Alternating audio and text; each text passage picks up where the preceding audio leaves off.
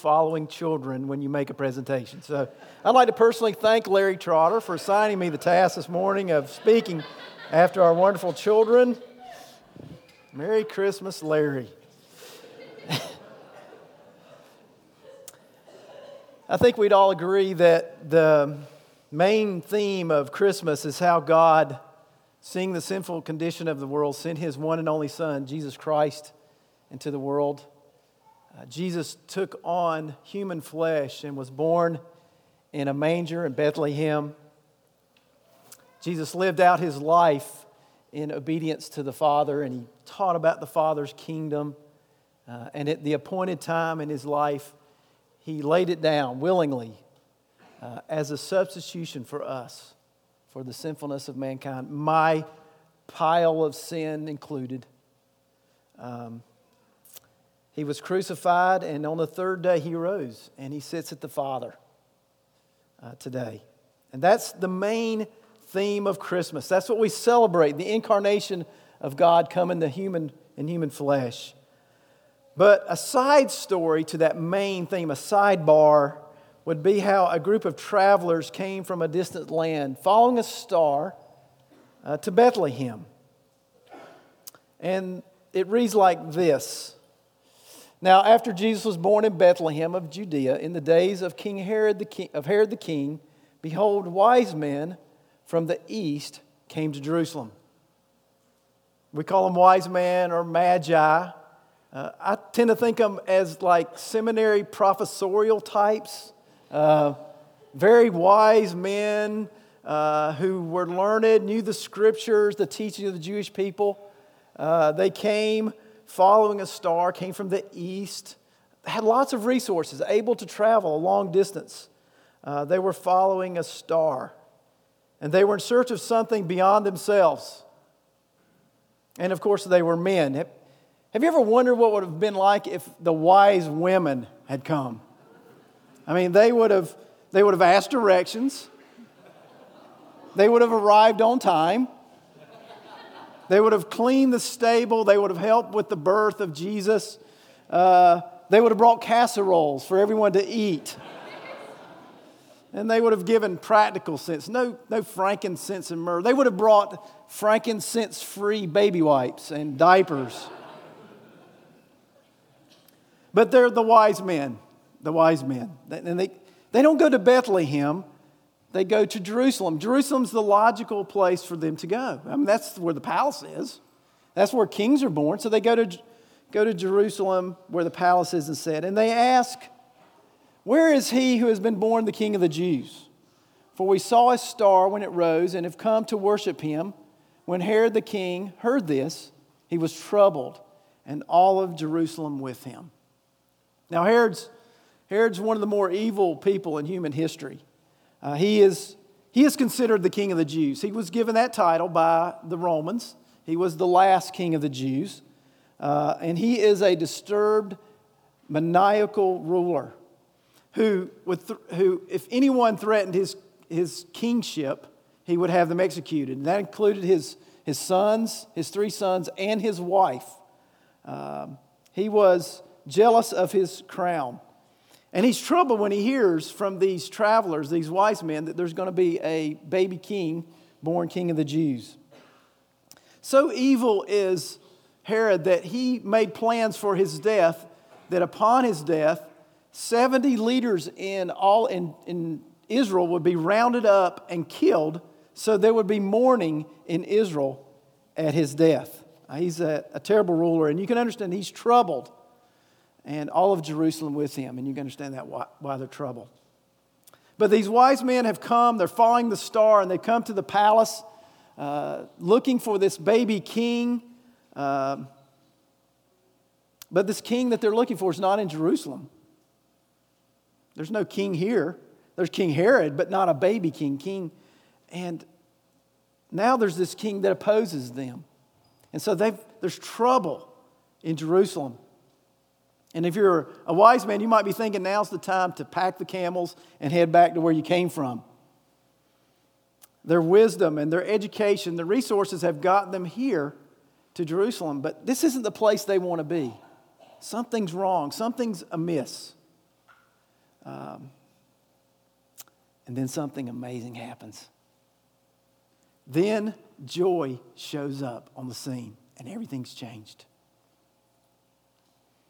It reads like this I need a slide up there. After listening to the king, they went on their way, and behold, the star that they had seen when it rose went before them until it came to rest over the place where the child was. And when they saw the star, they rejoiced exceedingly with great joy. Oh, what a phrase. They rejoiced exceedingly with great joy. They, happy wasn't good enough, just joy wasn't good enough. It says, with exceeding great joy. The wise men have left and they've gone ahead. I mean, imagine as they, they leave the palace and there's the star. It's not, it's not pointing to the palace in Jerusalem, it's actually pointing towards a little town called Bethlehem, a little hamlet, a little suburb of Jerusalem. I mean, it's no place for a king to be born. But there's that star. And they're like, hey, you know, we follow the star, and there it is, right where we left it. And with joy, they go to Bethlehem. And there they find a king. Now, it, it just begs, you know, look at the contrast. So they've been in Jerusalem at the palace where there's power and there's riches and there's fame. But with Herod, there's, there's no joy. And then they go to Bethlehem. And there's no evidence of power or fame. Uh, riches there. I mean, they're, they're going to a manger, a house a shack maybe. And there's great joy there. And so it begs the question what's the difference between Herod's Jerusalem and Bethlehem? And the answer is obvious it's, it's Jesus. Jesus is there. An angel had told Joseph that his name would be Emmanuel, Behold, the virgin shall conceive and bear a son, and they shall call his name Emmanuel, which means God with us. God's come in the flesh. God has entered himself, injected himself into human history. Ah, God has not abandoned the world. He's chosen at the appointed time to come. The God who made us, who created the earth and everything in it, has not run away. He's not left us spinning out of control, but He's here, and we're not alone. And in the, in the midst of pain and suffering in a world like ours, it says that God knows and God is here and God is with us. Even when there's pain in our family and pain in our own hearts, we can know that God has come. Joy comes not to the palace in Jerusalem, but to a little manger in Bethlehem. And what, what kind of God would do that?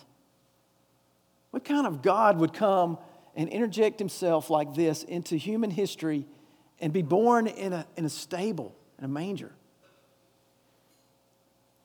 Joy comes, and the wise men rejoice with exceedingly great joy angels had told the shepherds uh, out in the fields, they said this. An angel said to them, Fear not, for behold, I bring you good news of great joy that will be for all the people. For unto you is born this day in the city of David a Savior, who is Christ the Lord. The wise men came from a very long way, maybe a thousand miles, and they're not supposed to be a part of this story. I mean, they're not of the Jewish culture. They've come from a distant land. And this is such good news for us. It says Jesus is good news for everyone, no matter who they are, no matter where they come from, uh, no matter their background, no matter how far away they are from God, Jesus is good news to them. I mean, they, these are stargazers, these are astrologists who've come to Jerusalem to worship this king.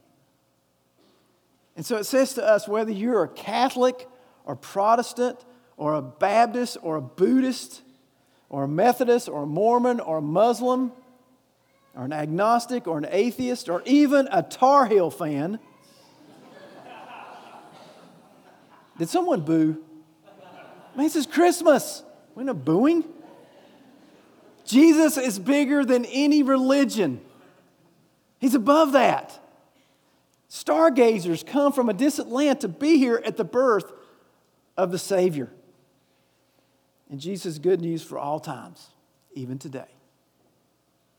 I mean, He knows your past, He knows your present, and He knows what the future holds.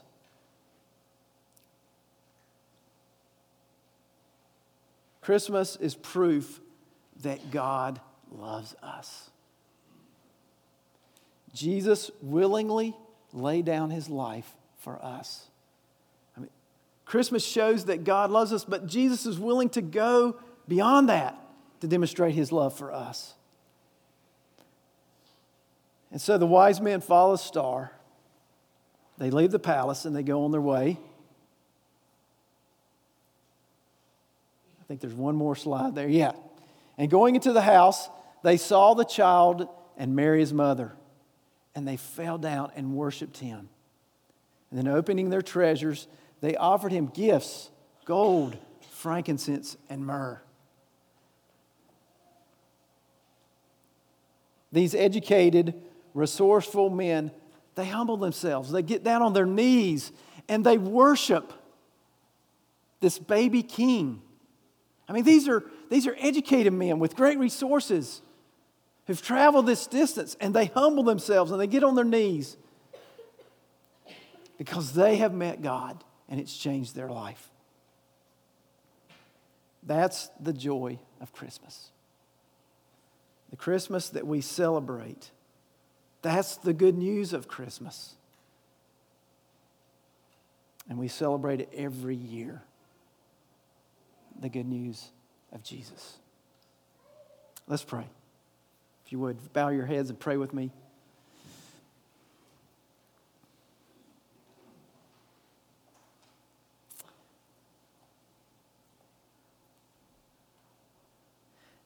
And I, would ask you, as we kind of still our hearts and we're quiet, if you could say one important thing to God right now, what would it be? Of course, God's here and He hears us. And it might be that you would say, Thank you, thank you, God. Thank you that you love me that much, that you would send Jesus, that Jesus, you would come for me, that knowing the condition I was in, that you would come and, and live and die for me. And you just want to say, Thank you, thank you, thank you, Jesus.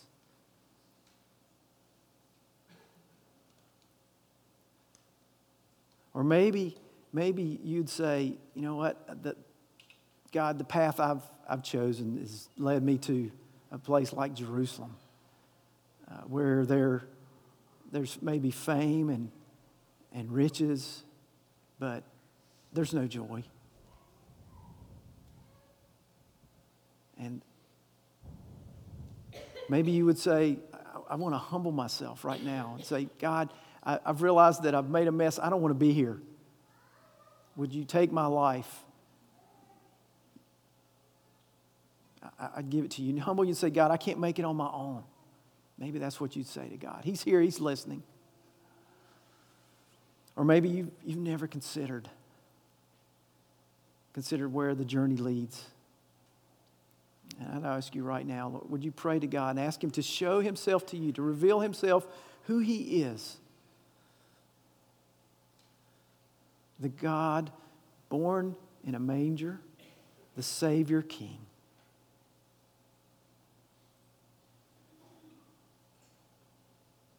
Thank you, Jesus. Thank you that you loved us so much. That you are willing to leave the glory of heaven take on flesh, born for us a Savior. Amen.